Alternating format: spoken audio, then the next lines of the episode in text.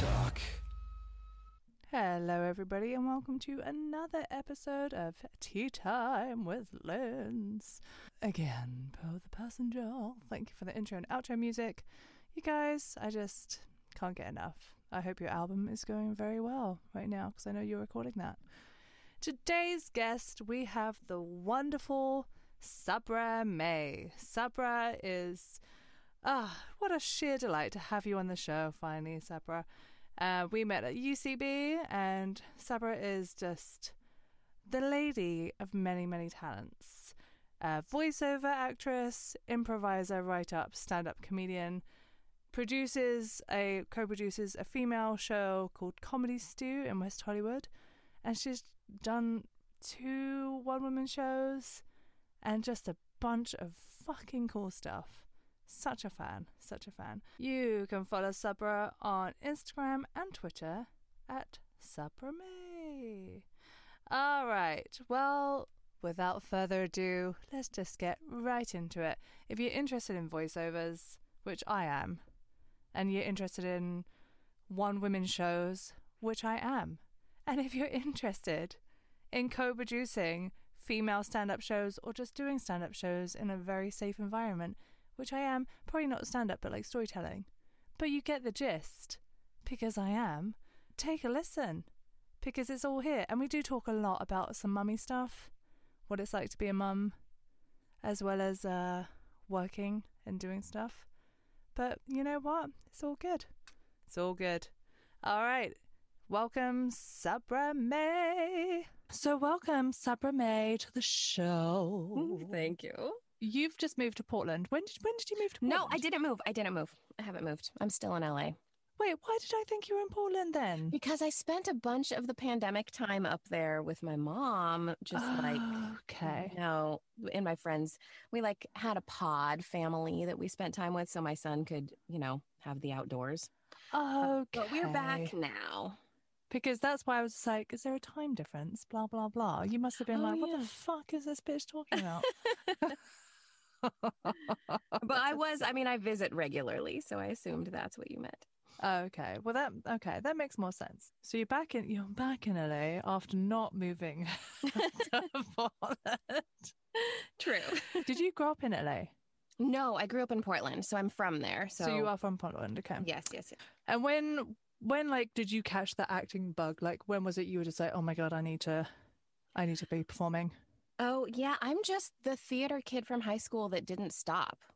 So I just, I always knew. I mean, I think in fourth grade, I was like, I want to be a ballerina and a karate champion and a pianist. So I'm going to write a one woman show where I do all of those things and play a guitar. And my mom was like, You're an actor. I was like, Oh, that makes a lot more sense because I want to quit everything after I explore it for a few weeks. That makes sense. Yeah. okay. You moved to LA. We met at UCB, the Upright Citizens Brigade, where we did storytelling. I still remember your stories Oh, and the Turducken. Oh God, Um, yes. Still embedded in my brain. Um, it was because it was a really good story. Obviously, Oh, thanks. made an impact. So you and I remember going to see your one woman show when you were literally about to pop out your son. You were Yeah. so heavily pregnant. That was very was eight- inspiring. Eight, and a half months pregnant. It's so funny because I'd started writing a one woman show in November and I Mm-hmm. was I was giving myself a deadline until April to finish it.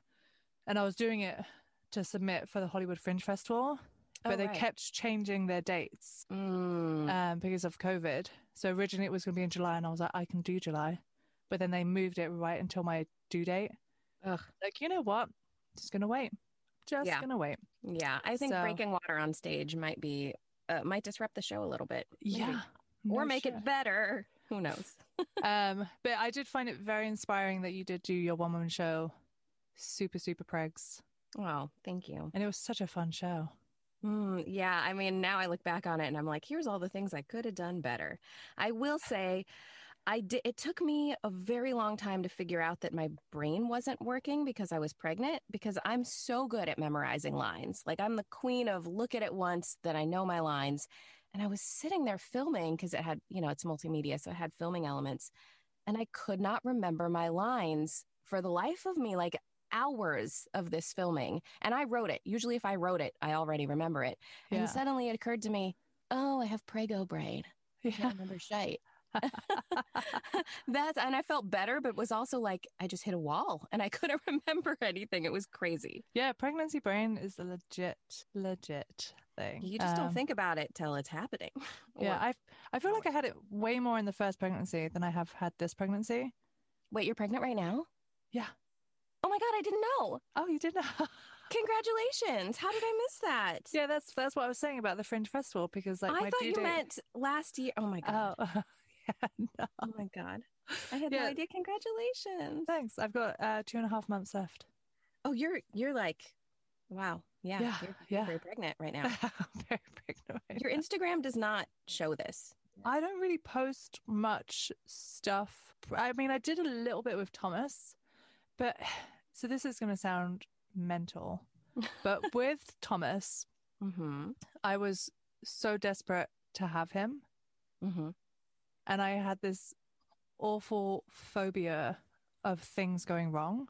Mm. Mm-hmm. Um, and I just, I feel like I've seen so many people go through it, and I feel like I just, I've just had such like a weird upbringing where I'm just like always, it's, I'm very positive. Don't get me wrong, because I've forced myself to be a very positive person. Sure. Um, but there are elements of like childhood that come in, Mm-hmm. and I'm just like, shit could go down any minute. So I just had that fear of like, if I post all this happy, fun stuff on social media, I'm going to jinx it. Do you feel like other English people have similar fears? I don't know.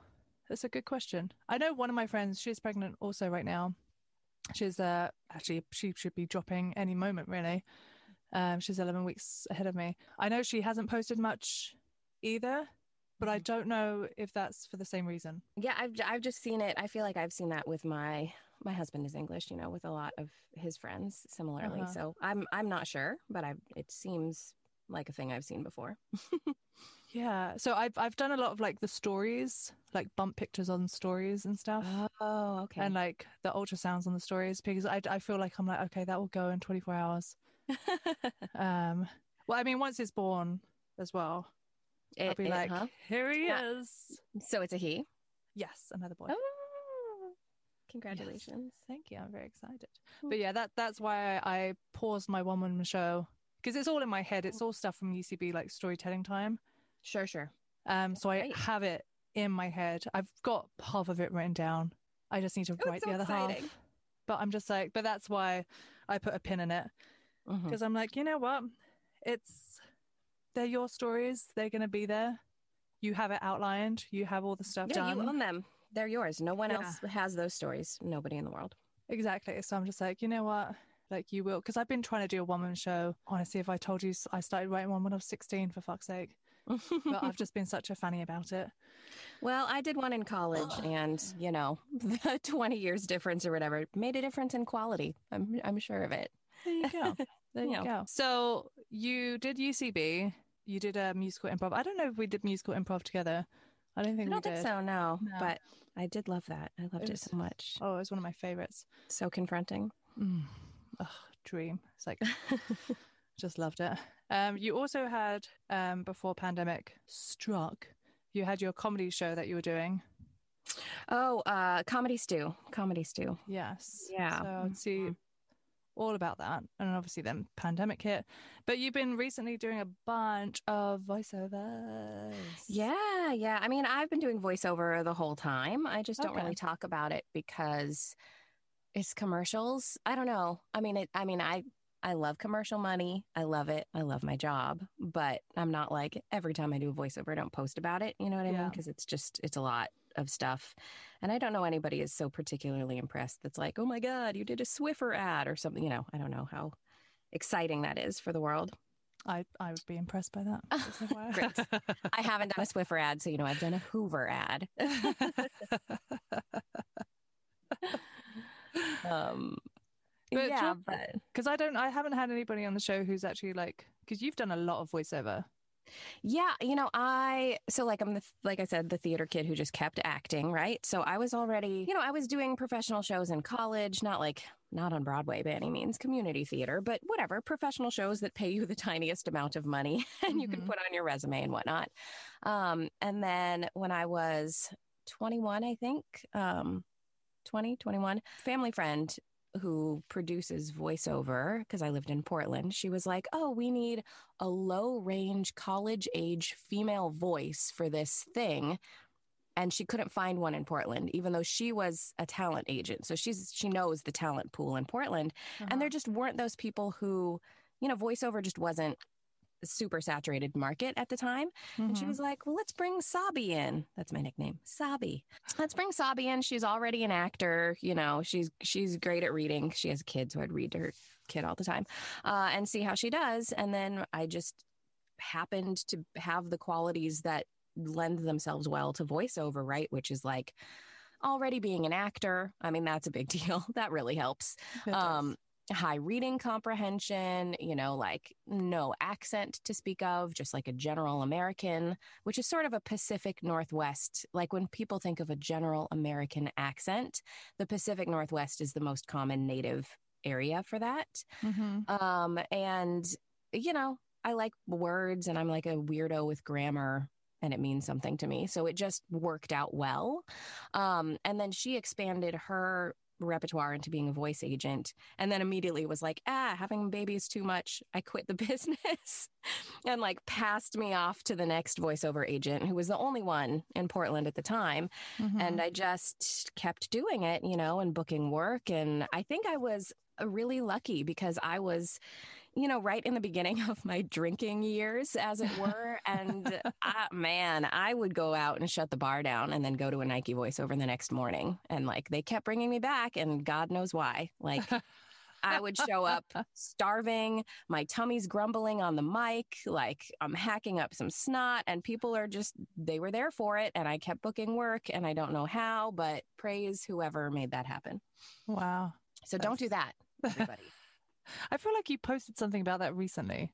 I did. Nike had a uh the guy, the what is it, Curtis, who is he was the producer. So he um he's an artist and he was just going through all of the people he's ever worked with and decided to do portraits of everyone from his years on this specific Nike project. And he did portraits of all of us, which is so cute and sweet. So and they're beautiful.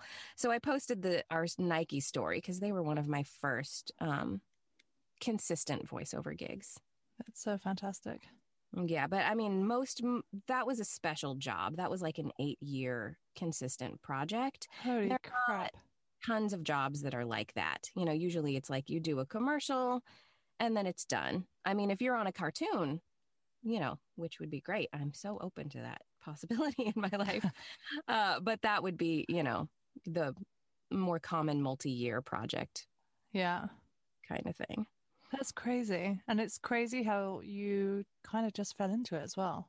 I mean, I was just, I'm just really lucky. Like, I think that voiceover is so, it's so like coveted and it's so elusive. And in another way, it's so practical. And I think people have a hard time navigating all of those elements into creating an actual career that gives them a paycheck these Yeah. days. You know, and I think that all of those things that made me be good at voiceover that I just naturally have Mhm. are a huge leg up for a person. You know, if you are a dentist and you want to become a voiceover person, it would behoove you to have acting experience rather than just dental experience, you know? yeah. Um, and if you are, you have the accent of the place you're trying to get work in, you know, those things are just elements that can already be in place for you Mhm. but they can also be developed and they have to be like if somebody doesn't come to the table with those elements and they don't choose to develop them or they think it's too difficult then obviously they're you know they're not going to thrive with ease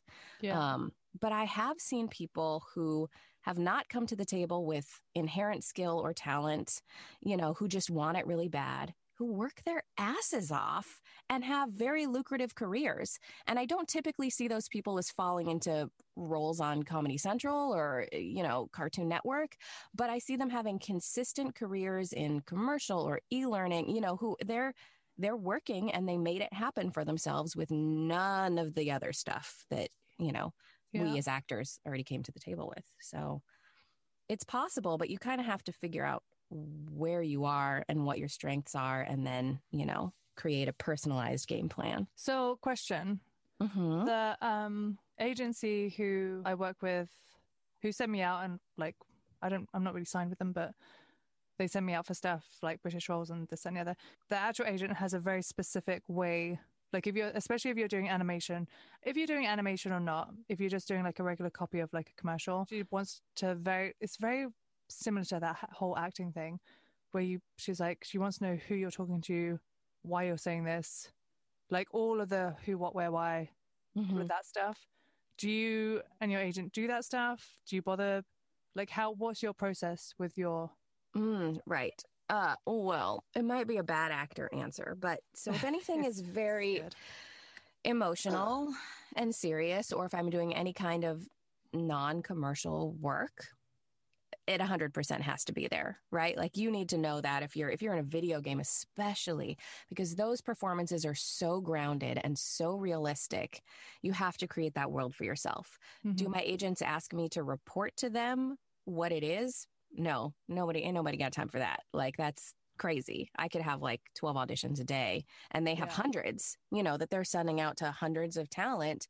So no they don't ask me to do that. I don't i don't even think i mean when I started voiceover, you know, you would go into your agent's office and audition there, and they would direct you and they would record you, and then you would go on with your life and they would edit it and send it off. And that was okay. like the dream because you Mhm. just, you're, I mean, getting live direction is priceless, right? Now it's all, I mean, you know how it goes. We do it ourselves. We have to edit the thing. We have to send it off. And they get so many of those. And it's so much work on the talent side.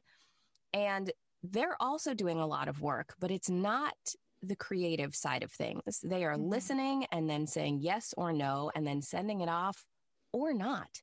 Your voice agent is not sending off every audition you do. I mean, God bless them if you have the one who does. And they're also not going to tell you. They're going to take their however many best auditions, maybe it's 10, maybe it's 100, I'm not sure, probably situationally based, and send those off and not say anything to the ones that they don't. I think Yeah. if you're a major problem and you're on their roster, they might talk to you, but there's not this like leading and guiding and, you know, have this creative this creative guidance for the talent anymore because it's so hands off and so remote. Yeah. So you kind of have to figure out what works for you. And there, you know, for for a video game, for a cartoon, for any of that stuff, I'm 100% going in with those acting relationships. And for a commercial, it varies, Yeah. right? If I'm just saying, you know, and, and or maybe it, sometimes it even varies take by take because I could do one take that's really realistic. I'm sharing with my friend about these mattresses that are on sale. Sure, do that. But you probably need to send one take that is a little more annoyingly standard announcery. Hey, mattresses are on sale. Come on down. You know, not like, Judy, I know you need a mattress because you've been out of work and now you have to lay in bed all the time and you're getting bed sores. But this mattress, you know, like and you've got 20 or 12 or 10 or even five a day, you know, sometimes people want that announcer style, Yeah. especially if it's a small market. You know, I have agents in LA, Portland, Seattle, Denver, Ohio, Kentucky. Those are kind of the same agent. Uh, but smaller markets are a little bit more in the styles of years previous. Mhm. They're just like just like anything, right? Like where they live is not on the cutting edge modern needs to be so Hollywood about things. And they will require a more announcery take in a lot of cases. So interesting because Not all cases though. Sometimes Yeah. they want that fresh look and they can't find it because of where they are. And so you can be the person to provide that. And that's yeah. cool. I just remember like years, probably, I'm going to say like six years ago, I had a voiceover agent and he used to send me like seven auditions a week, which isn't a lot for some people, but it was a lot for me. I think it's great. I think that's great. Um, didn't book any, but I also look back and I'm just like, I used to record it with my headphones through my phone because I did not have like the setup. Right. But and looking back, I'm just like, oh my god, what the fuck was I doing? Now, like, I have the setup, and I actually want to be pursuing it because I just love it so, so much. And Mhm. it's so fun. and you can do it with no pants on. I've got, yeah, exactly. I'm just like, huzzah, You could do Um, it with a baby on your boob if you had to. if you had to. And that's Yep. totally fine. And it's just so much fun. So listening just to you talk about, so I, I, I mean, I know you've, you're just like, this is old hat to you and you've been doing it for such a long time. You're just like, bah. But to me, who's like just slowly getting into it, I've only just started taking voiceover classes since November. That's how new Mm. I am. That's Mhm. how green I am to this. But to me, I'm just like, tell me everything because I it's so fascinating. It's just, I'll tell you everything. Ask it all. I'll tell I'll tell you all the things. well, just right now, I have no shoes on. I just painted my toenails, so my boots are a little stinky. Like these are the bonuses of voiceover. I'm wearing pajamas. but I just I I'm just like in awe of all of this because it's just like I don't know, and it's just so fun. It's so much fun. It's, I really love doing animation copy and Mhm. getting the animation auditions because I'm just like, oh, I love that stuff too. I mean, I I have done thousands of commercials, so that's definitely my wheelhouse. Obviously, like when I have a dream career in my mind, I think of animation because that's what's super fun. yeah, Um, you know, and I do have different emotional reactions to which auditions I get, right? If I get commercial auditions, I'm like, ah, shit, I got five minutes. Fine, let's fucking do it. Let's do it. Here, bang it out. Bump. I get an animation audition and I'm like, do I bang it out and I just do it so that I get it done? Or like, do, do I need to perfect my Vietnamese accent now? Do I, you know, like it's what it's a Yeah. different thing and there's a different process. And sometimes it's just, you know, in a lot of ways, sometimes things are just numbers games. And in another way, it's all about quality and your take. And, you know, it's art. I mean, it's art and it's technical. So yeah, it can be it can be fun it can be overwhelming it can be frustrating i really like like when i'm in a flow state with it you know like you know I've, like i've worked in a lot of restaurants i'm sure you've had similar retailer Mhm. restaurant work but you know like your flow state is like i like my tables it's challenging i have a little too many but i'm up to the i'm up to the task i've got my plates going i know who needs what i'm dropping shit you know you're just like in the zone hmm and for me with voiceover, because most of what I do is commercial, that is like, you know, especially in political season. I love political season. so many political ads. People because they're ti they're like, Sabra, we need to get this out on air in Ohio in the next two hours. Can you do it? I'm like, I can do it. Can you edit it? Great. Okay, say all of this in 19 seconds. I'm like, whoa, that's a lot of copy. Okay, 17 seconds, 12 seconds. Take away this word. Hold on, what does that comma mean? And we like work it out together, and then boom, send out you know the project in the right emotional vein, which is usually dark and scary for political ads um, sometimes intimidating, sometimes flippant.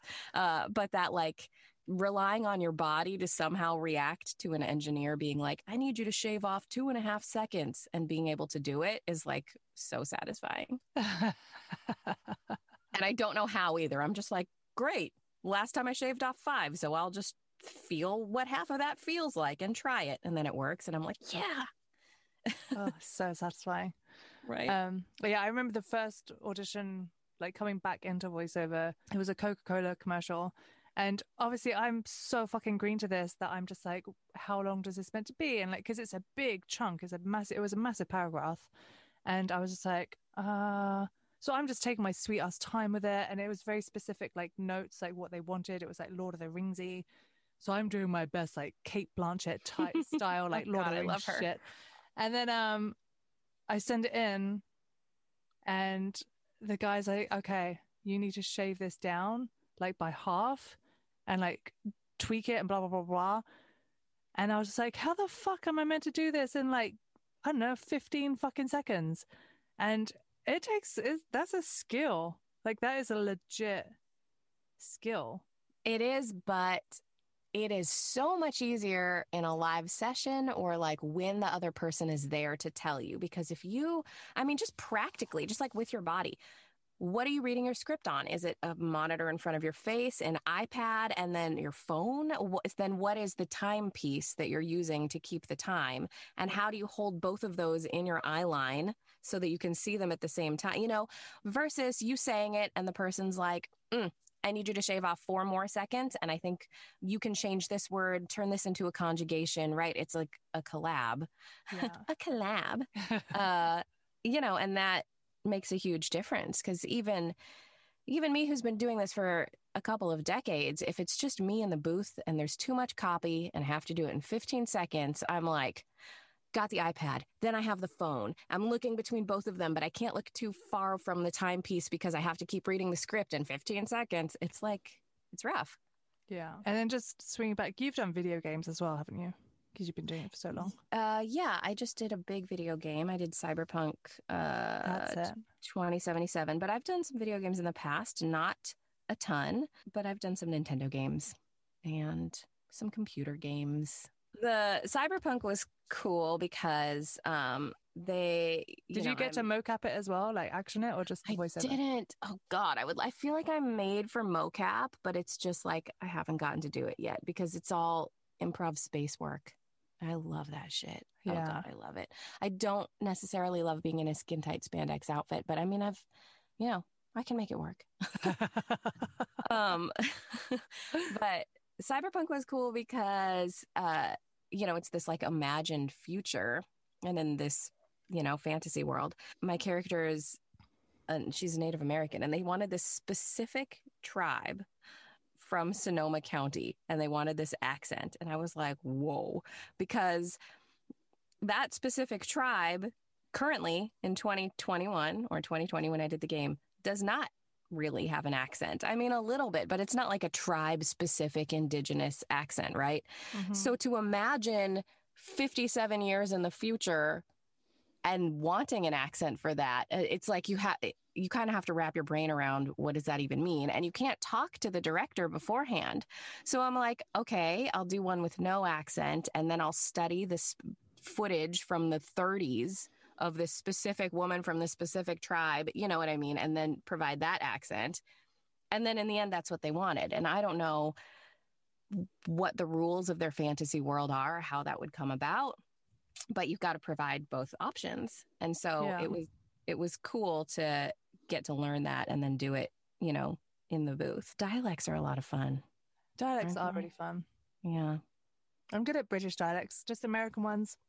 I can do like the standard American, but Mhm. then when it comes to actual other dialects, I'm like, hmm, hmm. I just have to, I have to, co- I can't do, I can't just wing it. Like I have to Yeah. study. I have to have a coach. I have to do all that stuff. So that's why I'm just like, you know what? I just want to stay with what I know and what I know I can do really well. Yeah. well, I Um, mean, the trend right now is to have authentic accents. So, unless an American's British accent is so good that they can convince them they're actually British, yeah. they don't want that. They want you. They want a real authentic. And they don't care what region, right? If they're like, you're from Leeds and you can do it, they're like, she's British. I buy it. You know, Yeah. like they don't know. Yeah, it's really interesting because I've been hearing that a lot as well. Because when I first started doing voiceover, I was doing American, and they're like, "Nope, do you Yeah. British because that's what people want right now." Yeah. And, And I mean, that- also, you can include, like, if you can do Irish, if you can do Scottish, you can be like, that's British. You know, like it count. You know, you're not, you're, you're being truthful and saying, these are Yeah. British accents and I'm authentically British. Yeah.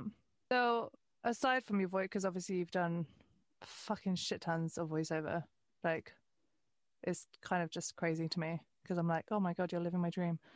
Aw. Um, but going back to the whole acting thing, mm-hmm. So we've already talked about your one woman show, which was so much fun to watch. You did your UCB, you've got your comedy show, which hopefully your comedy stew will come back up. Are you planning on doing that again after COVID? I actually just got an email from them right before I walked in saying that the venue we used to use is back open. So I mean, Ah. I'm not sure if we're going to go to the same venue. I'll have to talk to my partner about that. But um, you know, things are back on. so talk to us about comedy stew. Oh yes. Well, um, I took a stand-up comedy class six years ago, maybe. Uh, you know, and it was one of those things where it's like, I'm not making it in Hollywood, so I'm just going to keep learning, or you know, throwing my money in a hole until I'm so undeniably great, everyone will hire me which isn't necessarily how things work. Uh, but you know, people were saying comedy is the thing, do comedy. So I did it, um, and I kind of think in a way it was a nice segue into storytelling, which I love and adore. As you know, I think that Mhm. is like you know, That's my favorite. I love it so my much. favorite. It's like the heart of why we act and you yeah. know storytelling. Uh, but and I met a girl in there named Irina Voronina. She's kind of famous, to be honest. She um, Irina's amazing, actually. Irina uh, is from Russia, and she you know lived in like the second most toxic city in the world next to Chernobyl. Cool. Um, and she was a model. She's beautiful. She is a model. Um, and somebody was like, "Hey, do you want to pose naked for Playboy?" And she was like, "No, I'm not getting naked for." And they were like, "It pays ten thousand dollars in like 2000." And she was like, "Oh, great. Let me take off my clothes."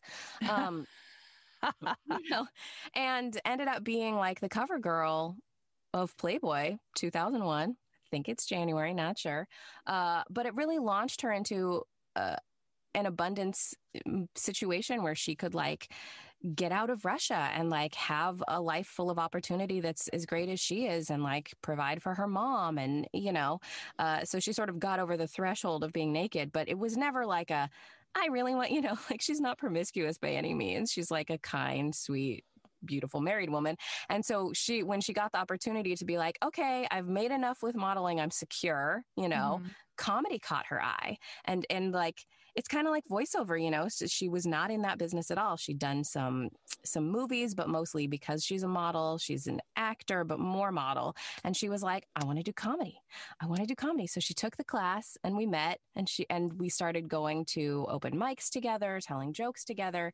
And we just encountered so much freaking sexism on the comedy circuit. Ugh, we were like fuck this. Let's make our own show you know Mhm. um, and so we decided to make an all female show. We really prioritize diversity on the show. So we've we've had trans women, um, we've had special nights where it's been like a queer night, and we've invited some men, but it's you know it's a fem- all female show. Mhm. Um, and we did that forever, and it it was so uh, it's such a great time. It was such a great exploratory time for both of us because she could really hone in on what jokes were working for her, and you know I think a lot of um, a lot of people who were in Playboy have stepped into other genres, and I think when you're really rewarded for your body or acting sexually, it's hard to like see opportunities beyond that sometimes. And so a lot of people first their first jokes are sex jokes with everyone. And also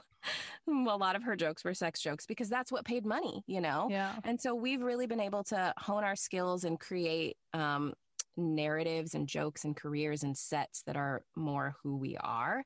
And we've also really been able to show, you know, diverse women in Hollywood a safe place where they're not going to get sexually harassed or assaulted, or they have to bring audience members and sell tickets to get minutes of stage time. You know, it's Yeah. just the stand up comedy world is really predatory for everyone, right? Just mining comedians' friends for their dollars. Like Mhm. you have to sell 10 tickets and then they each have to buy two drinks. And if they don't drink, a soda is $20. Like just, oh my God.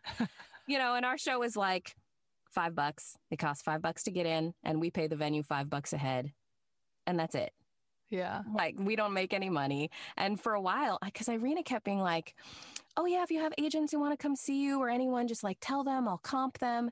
And then like three and a half years in, I realized she's not comping them. She's paying their, t- she's going into the negative to like pay the venue for the $5 ticket fee of these people. Ugh, Uh, she's such a sweetheart. yeah. But um, we've had such a great time. She's doing really well. She opened for Iliza Shlesinger in Vegas a couple months ago. It was an outdoor Nice. outdoor COVID safe drive-in show. Um, I mean, she's she's doing really great. She's getting flown places. Yeah, it's pretty cool. And now we are making um, well, we already have it in the can. We have a docu series about female comedians in Hollywood that we're putting up for sale.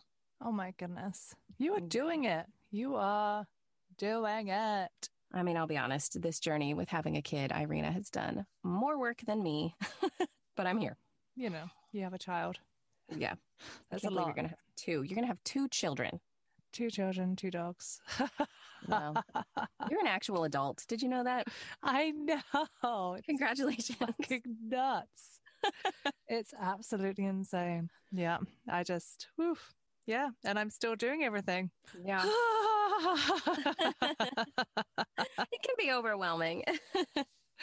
but also it's funny as well because like I always felt I, I mean you may have felt differently I don't know but I always when I was like younger and somebody was like oh you're gonna have kids I'll be like fuck off no no no no and I was just I always thought that children would just I don't want to say ruin everything because that's not but like I would always I always thought that having children would put like a stop a hold on every single thing that I was doing Yeah. and I was just like, I was like, absolutely not. I want to be doing this, this, and this, and this. I don't want anything holding me back. And then I got hit over the head with the baby stick. And then, in fact, my little babe has just completely enhanced everything. Right. Yeah. It's like turning everything up to 11. You're just like, more you. Yeah, it's so weird. And I've done more stuff since having him than I did when I didn't have him. Oh, wow. It's really strange. Oh, I don't know if I can say that. I don't think so. I mean, I've done a lot of stuff, but I would not say it's non mom stuff. Well, just like I've, I did the whole monologue slam thing, and that was Mm. fantastic. Uh, booked finally booked my first co-star. Oh, yeah. Oh, my God. That's so cool. Yeah, and Can't just like I really, find out about it. just really random things, and like more of my projects that I've been working on for a long time. They're now like suddenly getting like momentum and scripts I wrote, wrote years. I'm just like they're finally getting to fest. I'm just like fuck, like what is this? It's so weird. But you don't know what they like- say? They say uh, it's like a Mexican thing, right? Each baby's born with a loaf of bread under their arm, or a loaf of bread under each arm. It means like babies bring abundance, and like babies like Oh. bring I don't know, bring things to fruition. There you go. And I also feel like I, I'm just happier. Yeah, I, I mean, never. I'm definitely frustrated more of the time than I used to be. But when I'm joyful, it's like such deeper, larger joy. Yeah, it's so interesting. Yeah. It's it's just something I never would have thought existed. Yeah, I mean, I always wanted to have kids, but I kept thinking like later, later, later. And then when I was 37, I was like, "Oh damn, we pregnant." you know, okay, I guess this is happening. Um, and I don't know, I think in the back of my head I thought the second I had a baby I'd turn into like a conservative soccer mom or something who only has Starbucks. I don't know what I thought. Like I'd instantly have a minivan and be super boring. I don't know. Um, although I would like a nice a nice minivan. Sounds pretty good actually. Uh, but you know, I just thought like there would be some loss of identity or something. I'm not sure. And then and I was really surprised to be like, "Oh no, this is just another thing I get to do my way." Yeah. right? Like I get to do it how I want to do it, and I can still be normal or, It's or not normal. see, I don't know if this is a British thing. Um, where's your husband from again in the UK? London. Okay. Um, so two of my friends from Essex, hmm both of them. This is before I was even thinking about children, but both of them, like one of them has one child, one of them has two children, and both of them were like, as soon as you have children, that's it, game done, life over. And the one with two children, she's like, you lose yourself, you forget who you are. Oh my god! And I That's was so like- dark. It was so funny. She's kind of a dark kind of person anyway. But I was just like, uh, okay. did they did not tell you this while you were pregnant, right? Because that would No, this is like nice. before I was even thinking about children. But then, so I was just like, oh my God, I'm to lose myself a bit. I'm like, fuck that. I'm like, it's heightened everything up. Yeah, yeah, yeah. I'm like, I'm determined more, more than I ever was. I'm still like doing what I'm just like, oh my, I'm just like adding stuff to, I'm fucking starting voiceover stuff. Like, let's Yes. just add more stuff to the fucking pile. Maybe um they were suffering from postpartum depression Oh my God. because that's really intense. Jesus. Should we I call mean, them, get them on the line, make sure they're okay? Are you Hey okay? guys. I mean, I know it's been like 15 years now, but are you okay? oh my gosh. Um, you have to let me know when Comedy Stew is back up because I would love to come and see it. Yes, I'll tell you. I mean, I, I don't know when it is, but we will find out. And is it all stand up or is it like storytelling as well? Is it like a combination? You know, I used to do some storytelling with it uh, because I was sort of having like a, oh, I really love storytelling more than stand up moment. And then I actually came up with the best set of my life, which is not saying much because I would not say that I'm fantastic at comedy. Um, but pretty funny. it was I'm funny in life, you know. It's a little different. Stand up's a little different. Uh, but I came up with a great set that's all about voiceover. So it is a set because there are jokes, but it's very storytelling-y with like a strong point of view. Um, and now I love that so much. I feel like hopefully in the future there are more stand-up sets I can write that are as satisfying to me. And I think I was really stuck in this idea that like stand up is you write a joke that has setups like a setup and then a punchline and then you write lots of those and you put them together and that's it and that's all stand up is and Mm. that felt really confining to me Yeah.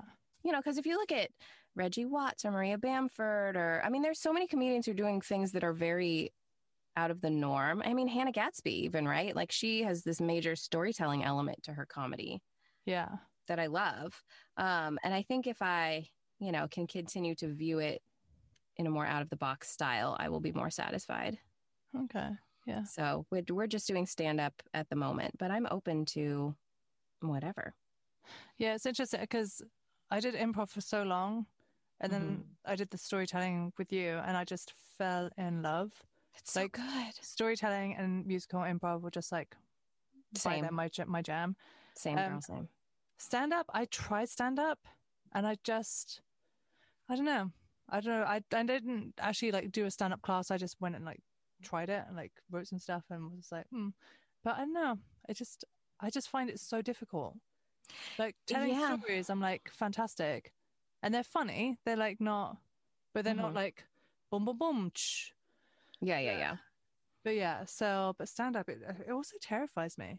But It's telling, pretty but- terrifying. yeah, but standing up and telling a story, I'm like, I'm- all over that. It's so weird. It's so I know. I know. I think, yeah, I think a lot of it is it's about what you think comedy is in your head, you know what I mean? And then being that or not being that. And it can be, it can be rough. Yeah. But there are people out there who, I mean, w- Reggie Watts used to chill in Portland a lot. I don't know. I mean, whatever. We had some mutual friends. I'm not sure why he he's not from there. He's from like Missouri or something. But he I don't even think he called himself a stand-up comedian back then. I think he was just a performer or a musician or something.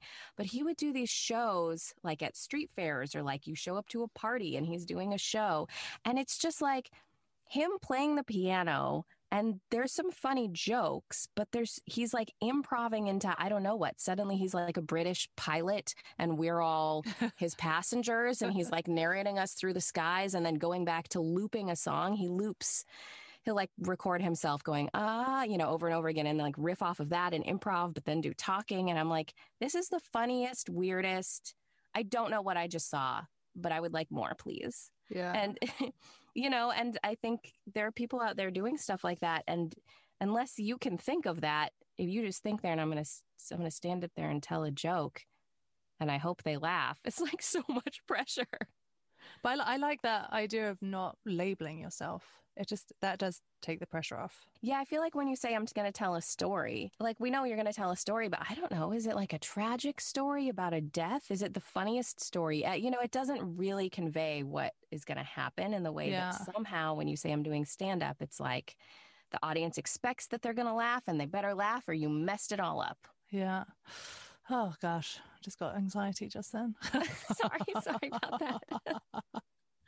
But the fact that you do it all the time, I'm like, fucking hell, legend. Oh my god, I, I have been on some. I've been through so many emotions with it, though. Do not get me wrong. You know, you don't sound pregnant. really? Yeah, you don't sound pregnant. What do you mean? don't- I don't know. You Oh. don't sound congested. You don't sound like your lungs are compressed. Like you're very pregnant right now. Oh, I feel like I'm I'm super congested right now. Oh, I don't know. Like, well, great work. yeah. You sound good. Like I, I'm so I've been like hacking up logies and Ugh. yeah, it's been I feel like the last three, four months of my pregnancy, I couldn't even record. I was so congested. Well, it's funny because like this is the other thing too. I've been looking up because Thomas was sick and gave me his sickness. So then like I haven't been able to breathe because I'm Mm. just so super congested. But then I was looking up like remedies safe for pregnant women, blah blah blah blah. blah. Mhm. And then I started looking at articles, and I can't remember if I was super congested with Thomas, but apparently this is like a common sign, especially when you're in your third trimester. So I'm just like, wait, yes. is this like a thing from Thomas, and now I'm just congested, or is this? It's probably both things. I'm I just mean, like, fuck's sake, and it's awful. I was very congested. I like thought I had allergies because I didn't know that this was a common thing that happens to pregnant women. yeah. And I like bought this air purifier. I mean, I'm glad I have it now with all the fires that happened last year, but I bought an $850 air purifier and wrote it off Christ. because I'm a voice actor because I was like I can't rec- it's ruining my career. Like I've lost thousands of dollars because I cannot do these auditions. And so I got it and it's great and I love it, but it didn't fix the congestion because it was caused by being pregnant. oh, so interesting. yeah. Yeah, I do remember last time with Thomas. I do remember because um, I love to sing a lot, and I couldn't sing whatsoever. But that happened. That started really early on. Like I'm gonna say, Oh. like on month four. Oh wow. Yeah. Um, so super early on. And this time it's not as bad. Like I get out of breath very quickly, but hmm it's definitely not like I can put out a tune and I'm like, oh, okay. Whereas, whereas last time I remember I was just like, no, no, Not happening. not happening. Shut up, Lindsay. Oh, hilarious. All right. Well, you have to let me know when Comedy Stew is back up because I would love to come and see it. I will. And yeah, let us know what else you're doing. Yeah, and not much over here. I don't know what else I'm doing. where- whereabouts in LA are you? oh, in Silver Lake. Okay. Oh, you're not too far away. Where are you?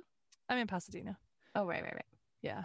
Um, but I go to Los Feliz pretty much every weekend to hang out with my little bubble of Oh, fam. But yeah, well, thank you so much, Sabra, for coming on. Oh, Thank you. Goodness, it's been so long. I know. Maybe Um, we'll see each other in person someday.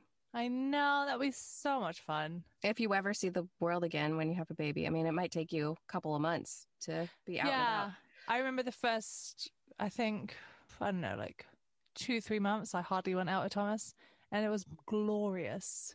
Yeah. glorious. And I, that's why I said to my husband, I was like, we may as well just have another baby right now because you know the pandemic. yes, yes, yes. I mean, do everybody's doing it. yeah. So Um, your little will have same aged playmates very soon everywhere. right? and yeah, I just watched a shit ton of Grey's Anatomy. You know, I mean, there's hardly any left to watch now. Uh, you know what? I finished at season six and I've just jumped to season 11 because I'm like, there's too many. I can't, I can't. wow. can't be doing okay, it. yeah. Yeah, yeah, yeah. That's um there's a lot more season season 6. I I, think. I was on season 6 like a decade ago. Yeah, I started from the very beginning. So, Um I mean, go back. I I don't skip anything. That's my opinion. oh, really? Yeah, I've already. so many of the favorites are um dead in the later seasons or off the show. oh, I know. I was devastated know. when George. Well, that, is that a spoiler? I'm sure everyone's seen it. if you don't know George is dead on Grey's Anatomy, you need to go back to like 2001 because oh my it's like- gosh. I was devastated. Absolutely Yeah. devastated. So I, I basically skipped to the one where I know Derek. Um, you don't want to watch every second of Derek being alive because I do every single know, second. It's funny. I'm not into him. I'm into the other one. Um, McDreamy. Uh, Dr. Oh. Hunt. Dr. Hunt. Oh. So into him. So into Oh, him. All right. So weird because I remember him from Trainspotting. Nothing. I was like Jonny Lee Miller, Ewan McGregor, him, Oh, like wait, Tommy. I'm sorry. Doc, Dr. Hunt was in Trainspotting? Yeah, Tommy. talking- Stop it. Yeah, Oh my God, I do not remember that. I, f- I thought I had never seen him before. yeah. He was the one who you remember the character. It's so funny. So his character, super clean, super athletic, makes a bunch of porn with his girlfriend, and Ewan McGregor takes the tape, and then his girlfriend thinks he's given the tape back to the um What? like the blockbuster or the video place by mistake. And then she leaves him. He gets a cat to like win her back. And then he turns to drugs and dies. Are you sure we're talking about Dr. Hunt? Oh. Yeah. Oh. Oh, that's him. Yeah. Wait, is he British? Yeah, he's Scottish. Well, I think He's- it's Scottish. He's Scottish? He's so funny. Right. Can you? I'm so glad you're shocked right now. I mean, because his he doesn't seem. I mean, he looks Scottish, certainly. Oh, wow. Okay. Yeah. No, I, I mean, that's him. Yeah.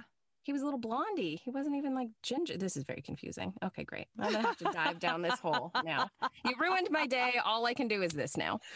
Yeah, his I, I just can't get over it. And like so anytime he's on screen, I'm like, ding dong. And the fact that he's still on the show, I'm like, I need to be on that show. Even though I'm married with kids, his girlfriend, wife, whatever, is fine. I just need to see him in person. I just I mean, to act alongside him. Because I'm just like, you it. are just He's Oh. literally like one of the like he's like the only person on the show who's not dead or has left at this point. and I'm just looking up his birthday's the day before mine, ten years ahead. That's it. Match made in heaven. There we go. You should you should probably write um write to who's it Liz Lewis write to the CD write to the casting director and just let her know and she'll just let you write on the show. You know.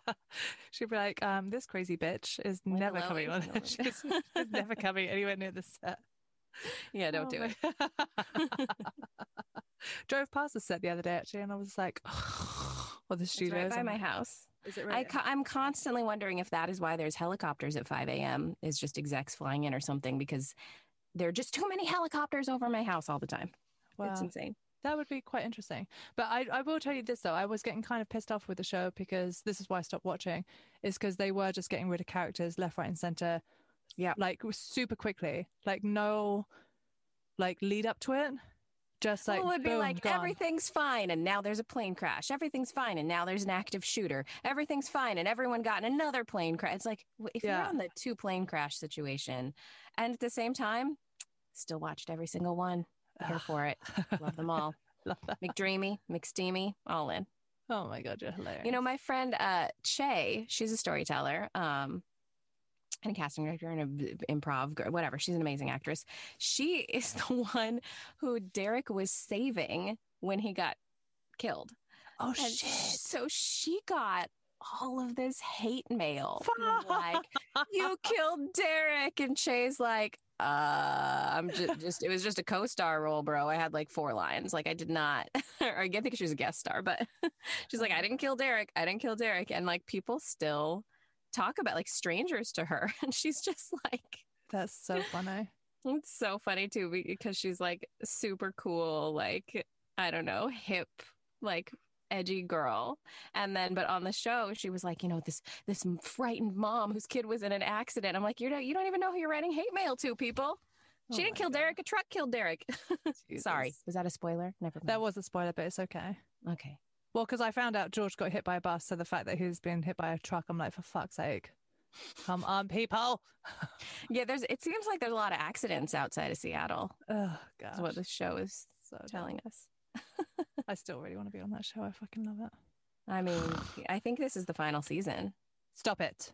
I think it is. So I think your chances are like, um, you know, Oh, we got a few months here. But you know, it's Grey's Anatomy. Maybe they'll bring it back. Thought it would just go on forever, and, see now I'm gonna have to go down that rabbit hole. Thank you. Mm. All I right. think it. Yeah. Well, thanks so much, Sabra, for coming on. We finally got to chat. Oh, I'm sorry. I just have to say the show is not ending at all. It will return. They, Oh, I just learned for an 18th season. You're fine. You're good. I'm gonna come pick you up and drop you off at the casting office right now. Let's go. Okay, let's do it. Heavily pregnant. Oh, Hello. All right, darling. thank you. You're welcome. And that was a delightful Sabra May. I hope you enjoyed that episode as much as I enjoyed recording it. I feel like I got so much information and just so much, just really, so much inspiration from that episode because th- this is why I do them. I get inspired by everybody. So thank you, Sabra, for coming on. Again, Instagram, Twitter, Sabra May. Go give her a follow. Poe the Passenger. Thank you. Until next time. See you then.